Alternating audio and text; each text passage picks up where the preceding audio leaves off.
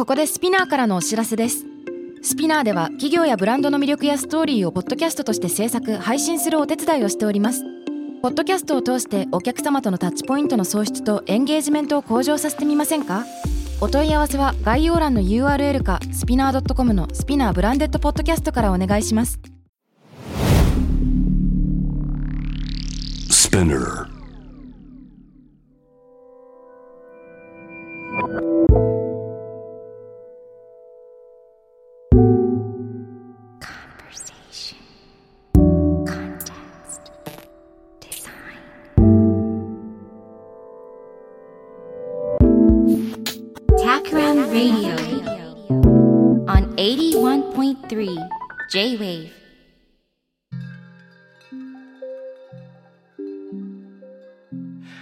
渡邉康太郎がナビゲートしている 81.3J-Wave Takram Radio 今回のゲストは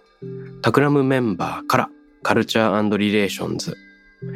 えーデザイナーの相楽園香さんですよろしくお願いしますよろしくお願いします。2回目の登場ですかねそうですね。入社してすぐの頃にお呼びいただきました。うんあのロフトワーク時代の話とかね FabCafe、ファブカフェファブカフェです。うん、時代の話とかも含めて語ってもらった回がかつてあったけど多分そこから半年今日経ったのかなそうですね。うん、と思いますね。いやー、まあ、今回サンディをお呼びしたのはですね、他でもない。アクシスの雑誌で、えー粘土とタクラム特集ですか。はい。これが2022年2月号ということで、えっと、去年の年末に発売されたんだよね。はい。12月28日発売です。いや、この粘土とタクラム特集、すごく、まあ自分たちでも面白い一冊になってますけれども、この、まあ濃密な特集が組まれるにあたって、タクラムの中で中心的に活躍してくれた一人がサンディで、特に、えータクラム全体をですね、なんというのもちろん、あの、タクラムの中にいろんな人がいて、えー紙面をめくると、まあ、顔写真とかプロフィールとかたくさん載ってるんだけど、この全体を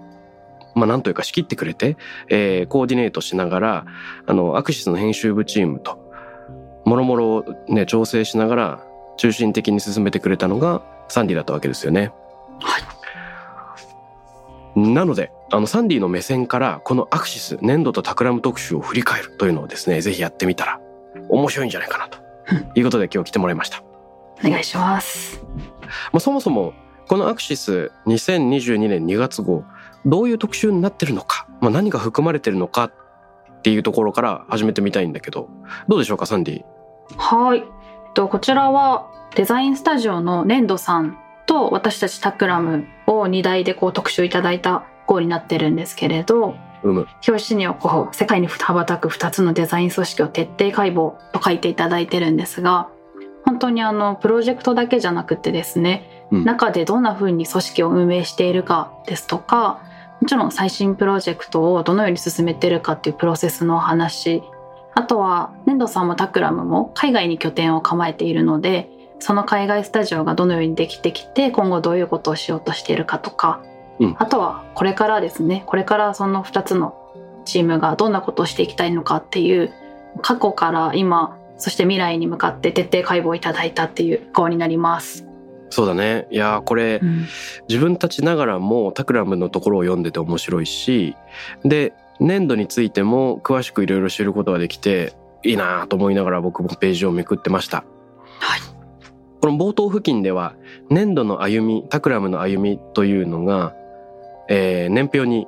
なってるよね。そうですね。粘土は2002年創業のところから始まっててタクラムは2006年本格始動というところだから、まあ、数年の差はあれどここからそうですね代表作ったものの代表例がイラストになってたりうん、節目節目で発表されたプロジェクトや刊行された本や出来事みたいなのが書かれてる。あとは今までこうタクラムが今日まで歩んでくる途中に関わってくださった皆さんからのメッセージもこのページに寄せていただいてますね。いやこれいいよねすごく。これ嬉しいですよね。うん。えっ、と田川金也さんの師匠にあたる山中俊二さんの言葉だとかうん、かつてタクラムに所属していて今は自分の建築事務所を営んでいる和米田さんの言葉だとか入ってますね。はい。この他者が語る我々っていうのがすごく面白いなと思ったのはクライアントから見た粘土クライアントから見たタクラムっていうページもあるよね。はい。今回インタビューにご協力いただいて、これは後半かな？うん。はい60ページくらいにクライアントが語るっていうコーナーがあって、ここには、まあ、粘土側、タクラム側それぞれあるけど、はい。悪いグループの代表の葵さんとか、国与の黒田さんとか、うんえーまあそういった方々が答えてくれたり。はい。あと、とにかく所属しているメンバーの、いろんな語りが再録されてますね。そうですね。今回あのアクシスさんは日英のバイリンガル表記なので、うんあのタクラムのいろんなスタジオのその先の方々にも読んでいただけるって意味で結構新しいのかなと思います。確かにその通りだと思います。サンディが気に入っているコーナーどの辺ですか？気に入っているコーナー難しいな私全部のインタビューに同席していたので。偉い。あーでもアクシスさんがなければできなかったという意味ではこの集合写真も結構気に入ってます。ああ、いいよね。はい。これはタクラム集合写真はちょっと後ろの方だったかな？そうですね。タクラムどこだ。これ全部7879ページ。の見開き、このねはい。田川金氏とサンディが2人とも明るい緑で恥ずかしい。かなりペアっぽい感じになっている。図らずも。図らずもなってしまった。これ多分自分たちだけでは絶対に撮ろうってならないので。あならないよね。はい。すごい嬉しいです。こんな機会をいただけて。わかる。この第三者の目線が入ることでやっと僕たちが何かを語れるようになるとか、うん。うんある行動に出ることができる。そういうのはあったかもしれないな。はい。さらにうんなんだ？黒着てる人率めっちゃ高いっていうね。そうなんですよね。この日できるだけ黒以外の服をお願いしますっていうアナウンスの結果がこうなりました。はい。まあ黒それだけ言ってもまあ半分くらいは黒を着てくるっていうのがタクラムはい。で黒いじゃないですかとか言ってね何人かに声かけたらいや逆にみんな白とかになるかなと思ってバランス取ろうとしました。ってそうそう。全然あと話聞いてないじゃんみたいな。結構紺ですとか言われました。これは紺色ですみたいな。あディテールが違うっていうね。あとアースカラー多いよね。ですね。これあの紙面でちょっとわかるかな。あの丸く同心円が広がっていくような構図でアクシスさんが考えてきてくださっていてうん。これはあの拡張する輪郭っていうタクラムのビジョンを表現してくださっている。あの丸い円が連なった集合写真になっているのでそね。そこがちょっと裏話に、はい、なっています。えっと40人くらいのメンバーが輪っかをなして立ってるんだよね。うんうん。うん。あのタクラムオモサンドオフィス3階の広いレセプションエリアに、まあ、2030くらいのエンジンみたいなものを組んで撮っていただきましたがはいこうみんなでなかなか撮る機会ないから面白いよねうん、嬉しい。さてまあそんなこんなの2022年2月号アクシス粘土とタクラム特集なんですが、えー一番最初にこのアクシスさんから企画こういうのやりたいんですよっていう声掛けがあったと思うんですよ。はい。でねもちろんあの田川金也さんがインタビューシリーズの連載をやったりしてるから金也さんとも話があったかなと思いつつ その超初期からサンディが、えー担当者として中心的メンバーとしていろいろ活躍してくれていたなと理解してます。でこのサンディから見たこの特集の立ち上がり、一番最初にどんな声掛けがあって、はい。えーサンディとしてはタクラムとしてはそれにどうこう答えようとしていったのかっていうのが初期の話をはい。聞かせてもらっていいですか？はい。そうですね。あの、さっき孝太郎さんが言ってくださったように、もともとあの、代表の田川金也さんが BTC トークジャムっていう連載をさせていただいていて、それをあの、タクラム編集長の上条さんが担当してくださっているんですけれど、今回のこの特集も編集長の上条さんが担当してくださっていて、うん上条さんから最初にご連絡をいただきました。それが、まさかの10月中旬10月14日に初めての打ち合わせをしていたんですけれどもその時にもうこう腰は大体固まっていまして、うん。あの粘土とタクラムという二大特集をやりたいんですということであぜひぜひというお話をしていたら12月末に発売なので12月中旬には入稿ですというお話が 上条さんからあって。まさかの2ヶ月。はい。私はあのすっごいピュアに「あれ？今年の12月ですか?」っていう話をしてました。来年じゃないよね。そうそうそうそう。いやーびっくりするねそれは。いやびっくりしました。えその声掛けがあった時点でなんていうの、はい。台割りというかさあここに年表入れてここにインタビューでみたいなイメージまではあのあったんですか？とそこまで細かいものはなかったんですけれど今の目次にあたる部分はほぼほぼ今と同じ状態でありましたね。うん。うん、じゃあ例えばクライアントが語るとかメンバーが語るみたいなものは？はいそれもありました。タイトルは変わってますけど、こういうふうにあのプロジェクトだけじゃなくって内側の人ですとか、うん。これからのお話も聞きたいですっていうのは当初からありました。なるほど。えー、でそこでまさかの2ヶ月って言って最初にどんな動きがあったんでしょうか？えっ、と最初にその一番最初の打ち合わせでうん。いやもうぜひお願いしますってなってじゃあ上条さんがこれはもう OK ってことですよねっていう話になり 正式にこうじゃあ始めましょうっていうことになってからそこから私と田川金也さんとでタクラム側での作戦会議を始めました。うんでちょうどタクラムは今年2022年の1月に上海オフィスができる予定もあったりしていて、うんあこれは年末にこういう雑誌を特集いただいて1月にオフィスもできてタクラムにとっても大事なモーメントになるからすごいいい機会をいただけたねっていうのでその時は純粋に盛り上がっていましたね。うんうんうんうん。はい。うん、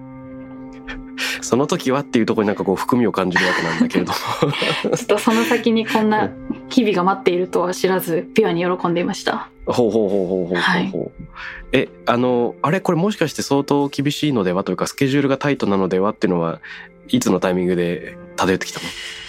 えっと結構その今回60ページ強の特集を2社で組んでいただいてるんですけれど、うん。あのそれほど大きい特集を私も高川さんも実際にやったことがないので、うん。あ雑誌ってそういうスケジュール感なんだなっていううん。風に知らないので、あそんな早いんだっていう感じで、うん。知らないがゆえに挑戦無邪気に挑戦しようみたいな感じだったんですけれどはい。結構その12月の中旬に入校するということはもう11月中にインタビューが終わっていないといけない、うーんそれをちゃんとこう逆算していってみるとあれ？1ヶ月くらいだなっていう。そういうことだよね。2ヶ月フルに使えるわけではもちろんなく。そうなんです。実質1ヶ月ぐらいで全部をあのお話を聞き終わらないといけないということでそこからあの、まあ、今回の特集はもちろんアクシスさんの企画なので、うん。アクシスさんがこう読者の皆さんにこういうことを伝えたいですっていう意図があっての特集なのでまず私たちはそれを読み解くことから始めてでその上で企画内でじゃあタクラムとして伝えたいことのとの重なりをどうやって作っていけるかっていうのを金谷さんと作戦会議し始めました。うんなるほど。うん、で、えっと、そこでなんだろう。あのタクラム側で相談して、はい。えー生まれてきたコンセプトっていうのは何かあるんですか？そうですね。タクラムは大きく3つのことを伝えたいねっていうのを最初に決めていて、うん。一つがそのタクラムの核であるプロジェクトあとはみんなの専門性の多様さっていうところをきちんと幅を伝えたいっていうのが一つ目。うんうんうん。で2つ目が今回あの一番今までのインタビューの中でも多くメンバーを紹介いただいてるんですけれどうん。そのメンバーの多様さっていうのをしっかり伝えたいっていうのが2つ目。はい。あとは、えっと、最後が海外拠点ですね。今、タクラム、東京、ロンドン、ニューヨーク、そして上海という4つの拠点があるんですけれど、うんそこをちゃんとこうまんべんなくあるということが伝わるようにしようっていう3つを大きく最初に決めてました。なるほどなるほどうん。えープロジェクト専門性の多様さメンバーの多様さ、うんそして海外拠点の存在はい。生むこれは紙面にはどういうふうに現れてきたんだろうか？こちらは、えっと、プロジェクトの多様さっていう意味だと、うん。あの、プロジェクト紹介しているセクションが2つあるんですけれど、はい。最初があのビジュアルページで写真でこう大きくどんどんと紹介いただいているセクション、うん。もう一つがそのプロジェクトが実際どういうふうに進められたかっていうプロセスをインタビュー形式で細かく聞いてくださっているセクションがあってあるね。その2つを実際にこうじゃあこのプロジェクトを紹介しようっていうのを全体でビジュアルでまず並べてみて、うんそのビジュアルがどうかとかそれぞれの領域ブランディングですとかビジネスデザインっていうバランスもちょうど良くなるように結構何回もこう組み替えてパズルみたいにこれで全部網羅できてるかなとか、うんそんなにあの新しいプロジェクトもちゃんと入ってるかなとかそういうバランスを見ながら調整したというのがプロジェクトエクスパタイズの多様さですね。なるほど。これはそのインタビューを通してプロジェクトエクスパタイズの多様さをはい、語りながらも、うんうん。あれだね。あれ？それって何ページくらいだっけ？それって最初のビジュアルが20、えーっと6ページのまさに JWAVE さんから始まるところがビジュアルの紹介。1234ページですねそこから。そうだよね。これまさにおおそういう意味では2627の見開きが僕を含む数人が担当した JWAVE のリブランディングと、はい。えっ、とサンディも前職時代に担当していたメルカリのリブランディング。はい。くしくもここが出てくるし次のページ行くと、えー日本酒の久保田のリブランディングやキンズうん。のプロジェクト熊源吾さんの展覧会でやった猫ちゃん建築もあればオルビスのスキンケアラウンジ帝国データバンクでやったレディックスとかタムロンのレンズ。はい。結構確かに幅広いプロダクトデザインもあればブランディングもあれば空間ビッグデータ可視化展示などなどですね。はい。で後半が52ページから始まるうんプロジェクトから見える独自のデザインメソッドというところで、タクラムからは2つ持ったという中川正七商店さんと一緒に取り組んだハンカチのリブランディングのプロジェクトとはい。NSK さんっていうこうベアリングの会社のプロモーションをやらせていただいた2つについて深掘りをしていただいてます。うん、いやーこれねうん。あのー偶然僕これ2つとも自分が関わっていないのではい、はあそういうプロセスなんだとかね。中間生成資料が一部映ってたりするけど、はいえー面白そうだなとか言ってちょっと他人事のように 見つめていますけれども。こういうふうになんだろうプロジェクトリーダーもしくは関わってる人一人がインタビューを受けることはたまにあるけどタクラム側で関わってる人全員がインタビューの場にいてはい。それぞれ語るっていうのは初めてかもしれないよね。あそうですね。これ本当は関わっている人みんなまだまだもっとこの紙面の先にタクランメンバーも関わっているメンバーがいたりするんですけれどあそうですか。そうなんです例えばあの NSK さんの方でサウンドを担当してくださった Q さんとかはいはいはい。あのケンさんも関わってくださってますしあのもっともっとこの先にもいるんですが結構これは無理をアクセスさんに無理を言ってですね当初4人ぐらいのインタビューでというふうにお願いいただいていたんですがうん。なんとタクラムからは8人？違う10人か10人あの参加させていただいています。なるほど。相当じゃあわがままを聞いていただいた部分なんだね。聞いていただきました。だからタクラムっぽいよね。それこそチームによる力っていうのが感じられる、いろんな人の顔が見えるっていうのは嬉しい構成ですね。そうですね。うんなるほどなるほど。で、え海外拠点の部分っていうのはどうなんだっけ？海外拠点の部分は、えっ、と、46ページからですね。はい。これがあの、フェンドさんもタクラムもそれぞれ海外拠点があって、うん。それがどのように広がっていったのかっていう話ですとか、何のために存在していて、どういうふうに運用しているのかっていう話をしています。ふむふむ。なるほど。海外拠点の違いに見えたデザインの源流っていうところで、はい。あれだね、インタビューに基づいて、粘土とタクラムそれぞれの海外の展開を、はい。あの、アクシスさんが、こう、言葉で描き直してくれてるようなところがありますね。そうですね。ここでは、タクラムニューヨークの元助さんとか、そのはいコラボレーターの方の写真とか、はい。え広がりが見えて、これも嬉しいシーンだよね。そうですね。これはあのアクシスの編集チームの方が実際ニューヨークにいるフォトグラファーの方にお願いしてくださってこのアクシスのために取り下ろしてくださった写真たちです。ニューヨークのスタジオは。この緑のに囲まれたソファでねめっちゃイケてるよねなんかこれ。素敵ですよねこれ。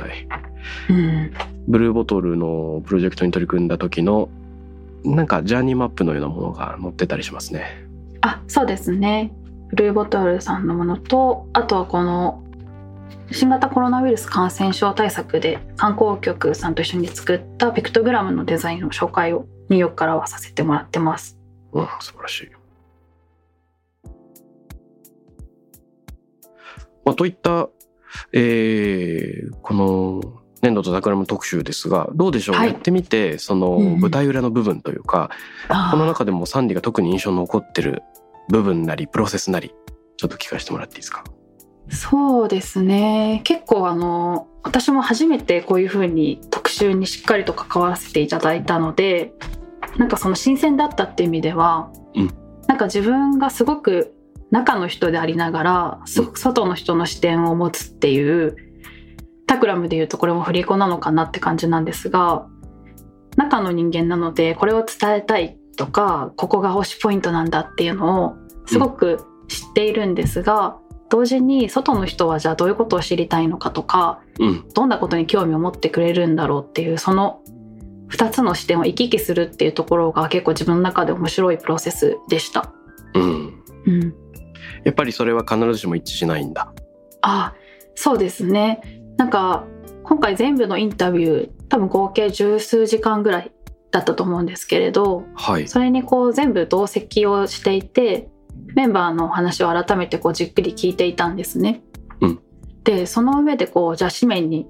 あの上がってくる文章っていうのがそれをギュッと凝縮してくださったものが文章となってここに出てきているんですけれど、うん。あここの部分がここに残ってるんだとかあこれってタクラムにとっては当たり前のことだったけれどこの詳細の情報があることで読者の方がグッとイメージしやすくなるんだなとかっていううん。あの省いていい情報と省いちゃいけない情報のバランスっていうのがすごく自分自身でもやっていて面白かったというか驚きでした。なるほどなるほど。この具体と抽象の振り子でもあるわけだ。そうですね。うん確かにその第三者の目線っていうのは集合写真の話にも通じるけど自分たちだけだとなかなかしない表現とかね語らない言葉っていうのをはい。この雑誌の編集部の皆さんを介してえ表現させてもらうチャンスを得る。そういうコミュニケーションって多々あるなと思いますね。あの思い返すのはサンディがこれまたタクラム内で中心にやってくれてるうん。タクラム内のコミュニケーションプレイブックを作ろうっていうプロジェクトがあるじゃない？はい。えっと、日々仕事をする中で、 Takram の中の人同士がどういうふうなやり取りをするのか。その、例えば、 Slack でたくさんリアクションしたいよねとか、うん。建設的な提案とか、はい。もしくは必ずしも意見に同意しないときどういうコミュニケーションを取ったらいいのか、みたいなのを常々相談しながら、 playbook作ってみようっていうのを進めてるけど、あれもタグラムの中でだけやるんじゃなくて、まあ第三者でやるコーチェットさんにね、入ってもらいながら、ファシリテーションしてもらったり、プロジェクトの進行を手伝ってもらってるわけですけれども。今のタクラムに、まあ、どういう課題感があるだろうかとか、はいえコミュニケーションの中で不安に思ってることは何だろうかというのを第三者の方を交えてファシリテーションしてもらうからこそそのままだと語らない言葉が出てくるのかなっていうのは毎回、うんプロジェクトご一緒してると思うんだよね。うんうんこの外の視点ってすごくキーワードになってきそうですよね。うんそう思います。結構あのタクラムこうして今日もラジオで話させていただいたりタクラムキャストをやったりしていて自分たちの声で語るっていうことは結構多いのかなと思うんですけれどなんかそこを外の方の視点で編集いただくっていうのが、うん。結構みんなにとって実はあんまり多くない機会だったのかなと思っていて、うん。その自分たちがまず話すそれを編集いただいたものをこう提出してもらうそれに対してまたみんなでこう構成するっていう作業があるんですけれどはい。そこでこうみんながどこに赤字を入れるのかっていうのでもそれぞれのこだわりが見えてくるうん。あの言葉の選び方だったりですとか,、うんなんか例えばタクラム一つの例としてはタクラムではあのメンバーのことを社員っていうふうに呼んだりはしていなくってうんタクラムメンバーとか個々人の名前で呼んでるんですけれどそのあたりをみんながこうちゃんと社員っていうのを全部メンバーって変えてくれたりですとか、うんなんかその一つ一つの言葉というか文化をみんなが大切にしているんだなっていうのが編集を通しても結構分かってきてすごくそのプロセスアウトプットとしてはこの AXIS 一冊なんですけれど、うんなんかその過程に全部携われたことでみんなのことをより知ることができたなと感じてます。うーん。 Good point ですね。どうでしょう？で、今回の特集の特徴は、 Takram だけでなくやっぱり nendo との対比があるなと思ってて、はい、例えば、ね、歴史年表なんかは上半分が粘土、下半分がタクラムで、その時間軸の中でうっすら比較検討ができるし、あの、クライアントが語るコーナーなんかは左が粘土、右がタクラム。なんかで見開きの中でね、両方が同居している。うんうん、多分、その片っぽだけの特集だとなかなかないような相互作用というか連想、比較あると思うんだけど、はい、これ実際に紙面で並べてみて、あ、粘土こんな感じなんだって僕たち自身いろいろ気づくところあると思うんですが、サはい。ンディとしてはどうだった？うん。そうですね。今回その2つの組織の対比として構成いただいてるんですけれどなんか読んでみると意外とそのものづくりを探求するっていう点では同じなのかなと私は感じました。うんで強いて違うところがあるとすればその始まり方と伝え方の部分なのかなと思います。なるほど。結構いろんなところでアクセスはこうとかってまとめてくださってるんですけれど、うん54ページのそのプロジェクト紹介の中ではい。年度のクリエーションは佐藤大木のアイデアを起点に始まるケースが大半を占めるっていうふうに書いてるんですね。うんで他のところでも結構このことを何回も書いているんですが、うんタクラムは結構あの全員でアイデアを出し合うっていうのが多いかなと思ってこう最初からこれだっていう絶対的なものがあるっていうよりはより複眼的な視点でプロジェクトを進めていくっていう点で始まり方っていうところにちょっと違いがあるのかなと個性が出てるのかなと思いました。うん、なるほど。でそういう意味ではやっぱりそのためあの発信方法うん。も結構変わってくるなと思ってなんかタクラムの場合はこのプロジェクトについて誰か一人が全部を語れるっていうものって結構ないんじゃないかなと思います。そうだよね。この部分は誰々がこの部分は誰々かっていうような語り方になってくるっていうのも、うん個性の出てるところかなと読んでいて思いました。そうだよね。さっきサンディ自身が言ってくれたプロジェクト紹介のところで、はい。本当は4人くらいっていうところを、うんあれ ?10 人だっけ？はい。ね、語ってくれたっていうのもそのタクラムらしさを語るにはその少人数じゃなくてなるべく多くの人の声があった方がっていうのの表れだろうしうん。特集の後半でねあの年度部分で言うと佐藤大木インタビューっていうコーナーがあるんだけどタクラム部分めくると、そこは田川金也インタビューではなくタクラムインタビューとなっていて、うんまあ、金也さんを含む4人のインタビューということになってますよね。そうですね。うん。うんうん。この多分複数人いることっていうのは一つのセットの目では気づかないかもしれない視点を得られる。で、これはどちらかというと解決策を探すっていうこともあるかもしれないけど、問題設定の部分が大きいのかなと個人的には思います。うんその、少人数になるとどうしても自分たちのカルチャーが強固になりすぎて、えー同質化が進んでいく。で、これは組織だと必ず起こることだと思うんだけど、はい。目が増えれば増えるほどそもそも何を問題として捉えるかっていうところのあの眼差しが多様化していくはい。よく統計学的多様性というよりもこの認知的多様性っていう話がありますけれどもこの認知的多様性がいかに増えるかっていうのがあのタクラムらしさの一つのえー切り口なのかなとも思います、まあ、いろんな人にプロジェクトの初期にインタビューすることもあるけどはい。これは少人数のインタビューだと拾えないことを、まあ、デザインプロセスの中でなるべく得ようとしているうん自分たちが暗黙的に得てしまっているバイアスを足かせを外すようなそういう切り口があるのかもしれないなとうん思います。そうですね。この粘土さんの場合は結構消費財系のデザインがたくさんあって、はい。で、まあ、家具もあれば食品もあればっていう意味でタクラムと重なる部分あるけど、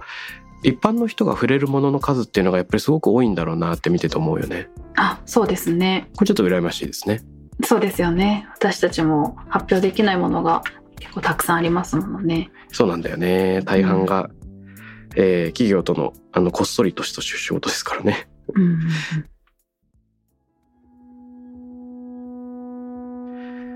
さあ、えっ、と、こういう特集をやってみて、はい。まあ、スケジュールがタイトだっていうところもありつつも、はい。まあ、サンディ、その他、関わってきた複数人のおかげでなんとか切り抜けることがができたと。はい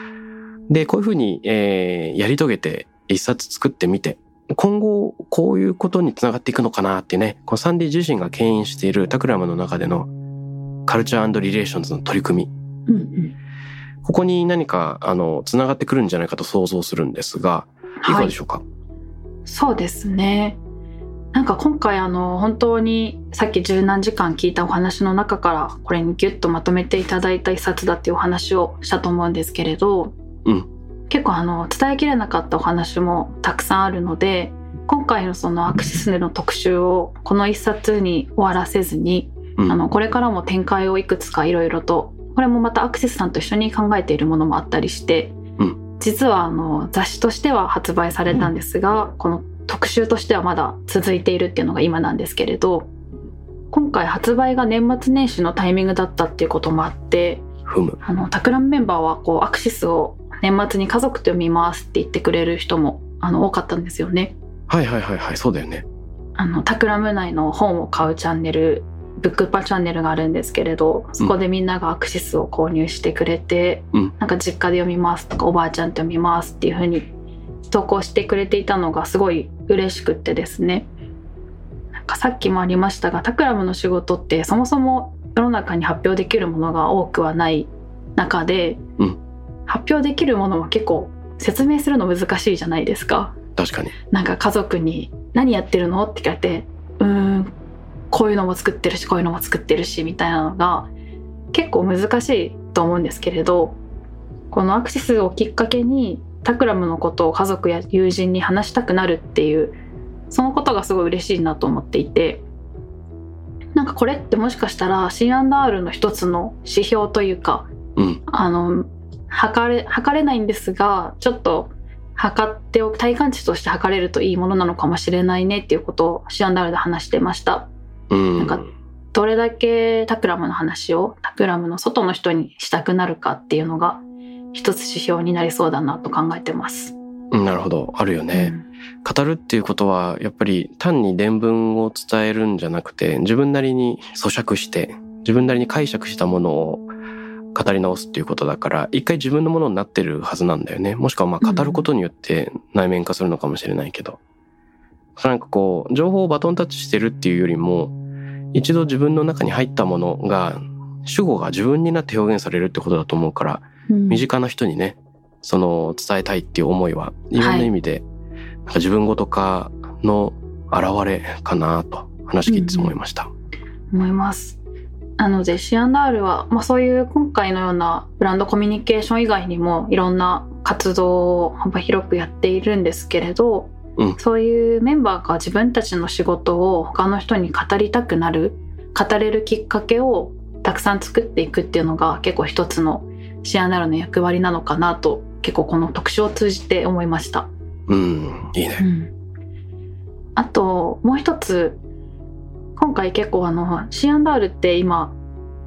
この前の放送であの編集者の矢野さんもはいお。話ししてくださってたと思うんですけれど、どちらかというと今はプロジェクトをやっているメンバーがいてそのプロジェクトとかメンバーの話を伝えていくっていうようなところうん、をやっていると思うんですけれどこれからもうちょっとその C&R のメンバーがプロジェクトに入っていくっていうことうんもできたらいいなと思っていてそうすることでより伝えられることとかなんか作る人と伝える人の間あと中の人と外の人の間みたいなところが緩やかにつながっていくんじゃないかなということを年末に考えてました。ああ、いいこと言いますね。今の話でふと思い出したんだけど、はい、かつてあのタクラムの中の内部組織、内部タスクフォースでブランドコミュニケーションっていうのがあって、はい、今多分ブランドモジュールっていう中にあのうん統合されてたので、そういう名前の呼び方はないかなと思うんだけど、かつてブランドコミュニケーションのチームで掲げていた目標が4つあったんですよ。はい。そのうちの1個が、あの、タクラムの周囲を内外で分けずにグラデーション的な関係を作っていく。そのグラデーションを広げていく。なんていうことを掲げてました。これどういうことかっていうと、タクラムの中の人、外の人っていうのをカチッと分けるんじゃなくて、そのなんか曖昧な部分というのをより広く持てると面白いんじゃないかっていう話があって、うん。えー例えば元メンバーとか、えークライアントの人とかね、コラボレーターの人っていうのをパキッと中の人、外の人と分けずに、なんかこう拡張されたコミュニティみたいな感じで、その曖昧化を楽しんでいこうっていうようなコンセプトが一つありました。はい。で、実際にコラボレーターの人がいつの間にか社員になったり、ビジティングプロフェッショナルっていう制度が、えー生まれてきて、それを挑戦してみたり、うんねあの、外で活躍してる人がいつの間にか仲になる。えー元メンバーだった人が独立するけど、独立した人にも引き続きコラボレーターとして働いてもらう。なんてことが起こってますが、うんうん。この適用先が単に中外だけじゃなくて、タグラムの内側でもあり得るのかなっていうのを今サンディの話聞いてて思って、うんうん。カルチャーリレーションズチームっていうと、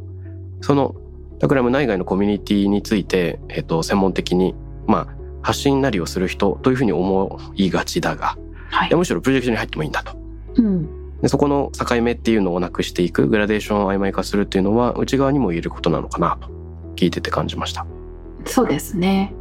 なんかプロジェクトをやったからこそ伝えられることとか、うん中にいるからこそ見えてくるものなんか潜入捜査じゃないんですけれどなんかそういうことがあるのかなと思ってシアンダールはそういうことをどんどん自分たちの領域を自分たちで決めずにうんやっていけたらいいなと思ってました。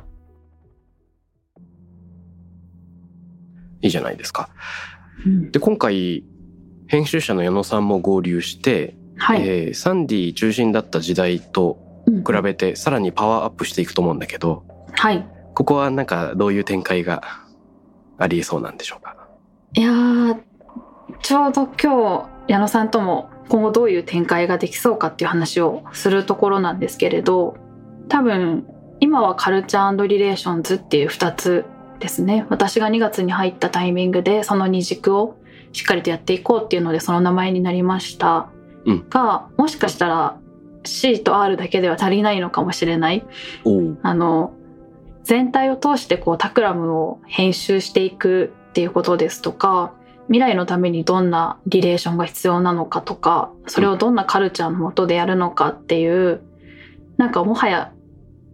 ね、名前をこう制限できるのだろうかみたいなところを今考えてるんですけれどなるほど。なんか自分たちの、ね、制限を名前によって決めない方がいいなと思ってるので、うんうん、なんか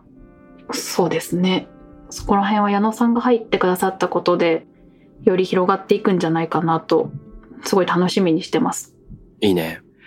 その組織の名前とか肩書きによって縛られるんじゃなくてより広がっていくような展開がうん予期されますね。予期されますね。どんな名前になることやら。なることやら。なんかもうすでに何かわからないやつは C&R みたいなところに結構なってる気がするんですけどほうほう。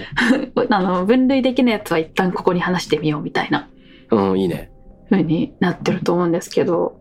結構それもいいなと思ってやってます。うん。うんまあ、そういう意味では僕たち自身のマインドセットというか何か困った時にサンディとか矢野さんに相談してみようって社内のみんながそういうマインドセットを持ってると良さそうだね。うんうん、そうですね。あとはなんかこう面白がり力というか、うん。なんかタクラム内で起こっていることって全てを知るのは結構誰にとっても難しいと思うんですけれどシアンダールはできるだけその全てをこうなんか記者のようにここに面白いことがありそうだっていうところの嗅覚をこうつけておいてさっとそこに入っていけるとか話を聞けるみたいなところを常にセンサーとして好奇心のセンサーみたいなところをみんなで貼っていけるといいなと思ってます。お、いいじゃないですか。サンディも矢野さんも、はい。まあ、あの、まあ、サンディは去年の2月、2月ということはもう1年弱か。もう少しで、はい、1年です。ね、えー矢野さんも多分その前職の経験、他の会社の経験みたいなものがあるから、タクラムの中の人でありながら、その外の視点も持ってるっていう意味では、冒頭にサンディがね、話してくれた編集プロセスとも通じると思うんだけど、うんその外の目線もモードとして切り替えられるからこそ、その内側のコミュニケーションを第三者的にファシリテートする。そういうのを、あの、得意にこなしてくれるんじゃないかなと、勝手に思っていて、うんえー実際にコミュニケーションプレイブック、あの、仕切ってくれたりだとか、雑誌も仕切ってくれたりだとかっていうので、サンディの仕事ぶりを見ていつも心強く思ってますが、ありがとうございます。今後もこのカルチャうんー、リレーションを超えた何かみたいなのをね、展開すごく楽しみに一緒に頑張っていきたいなと思いました。よろしくお願いします。なんか今年の目標みたいなのあるんですか？今年の目標？えー、全然あの目標を決めないタイプ僕も目標決めないタイプ。聞かれたら困るやつ。そう目標は決めないタイプですが仲間が増えたので今度その C&R オフサイトをやろうっていう話をしていてふむ。あのみんながどういうことをやりたいかとかそれがチームやタクラムとどう重ねられるかっていうのをみんなで聞けたらいいなとみんなで話せたらいいなと思ってます。オフサイトっていうのは何？リアルに会って合宿するみたいな？はい、あの C&R は鎌倉メンバーが多いのでふむ。鎌倉のちょっと見と見晴らしのいいところで未来についてみんなで語ろうかなと思います。え、めっちゃ面白そうじゃん。はい、今年も、あの、多分ね、その C&R っていう組織自体がタクラムの中で新しくできて、うんうん、だからこそ加速して、そうじゃなかった未来が切り開かれると思うんで、もう大注目、楽しみにしております。はい、私も楽しみです。ということで、えー今回取り上げたアクシス2022年2月号は、えー今、絶賛書店で販売中かなと思うので、皆さんよければ手に取ってみてください。はい、これ、えー全編バイリンガルだから、英語もあるんでね。うん、そうですね。あのぜひ感想も聞かせていただけると嬉しいです。うむ。あ、なんかもう感想ツイッターとかで集まってきてるの？はい、あの予約が結構前に始まっていたので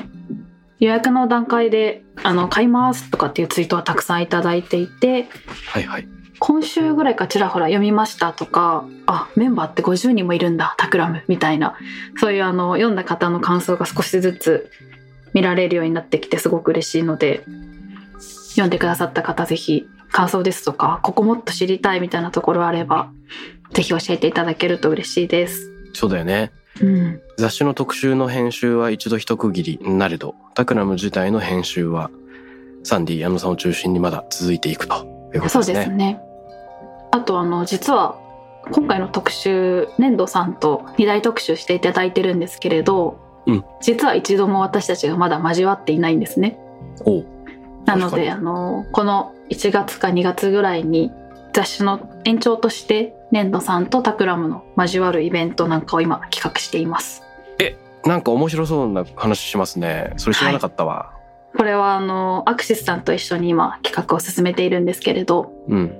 そこで初めてこうお互いどうだったっていう話とか読んでみての初の交わりが生まれるかなと思うのでそちらもまたぜひ決まったら告知をさせてくださいいすごいじゃん。だいたいいつ頃開催の予定なんですか？やー2月ぐらいですかね今のところああ、2月くらい。はいすぐだ。そうですねオンラインイベント？オンラインどうでしょう？ちょっと状況にもよるんですけど絶対配信はあると思いますあ、了解。じゃあ、全国ないし、世界からも見られるというところですね。はいわあ、楽しみ。じゃあ、それは決まり次第、えータクラムの Twitter や Facebook アカウントからも告知できるかな。そうですねはいやったー。いや、粘土の皆さんとね、あの、ほとんど僕たちも、僕自身も対話したことがないので、この機会に雑誌の続き、延長戦できると楽しみですね。はい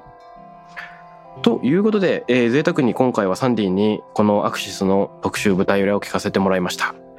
どうもありがとうございました。ありがとうございます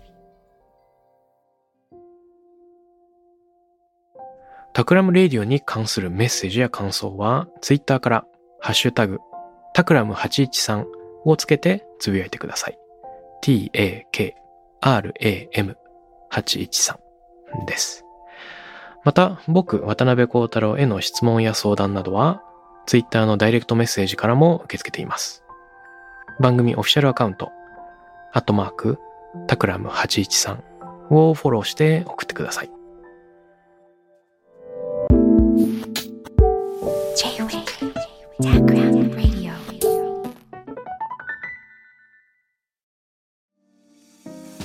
ここで SPINEAR からのお知らせです現在さまざまな企業の branded ポッドキャストを制作している SPINEAR では自社開発したポッドキャスト管理システムソニックボールを用いたオリジナルのアンケートを実施しています。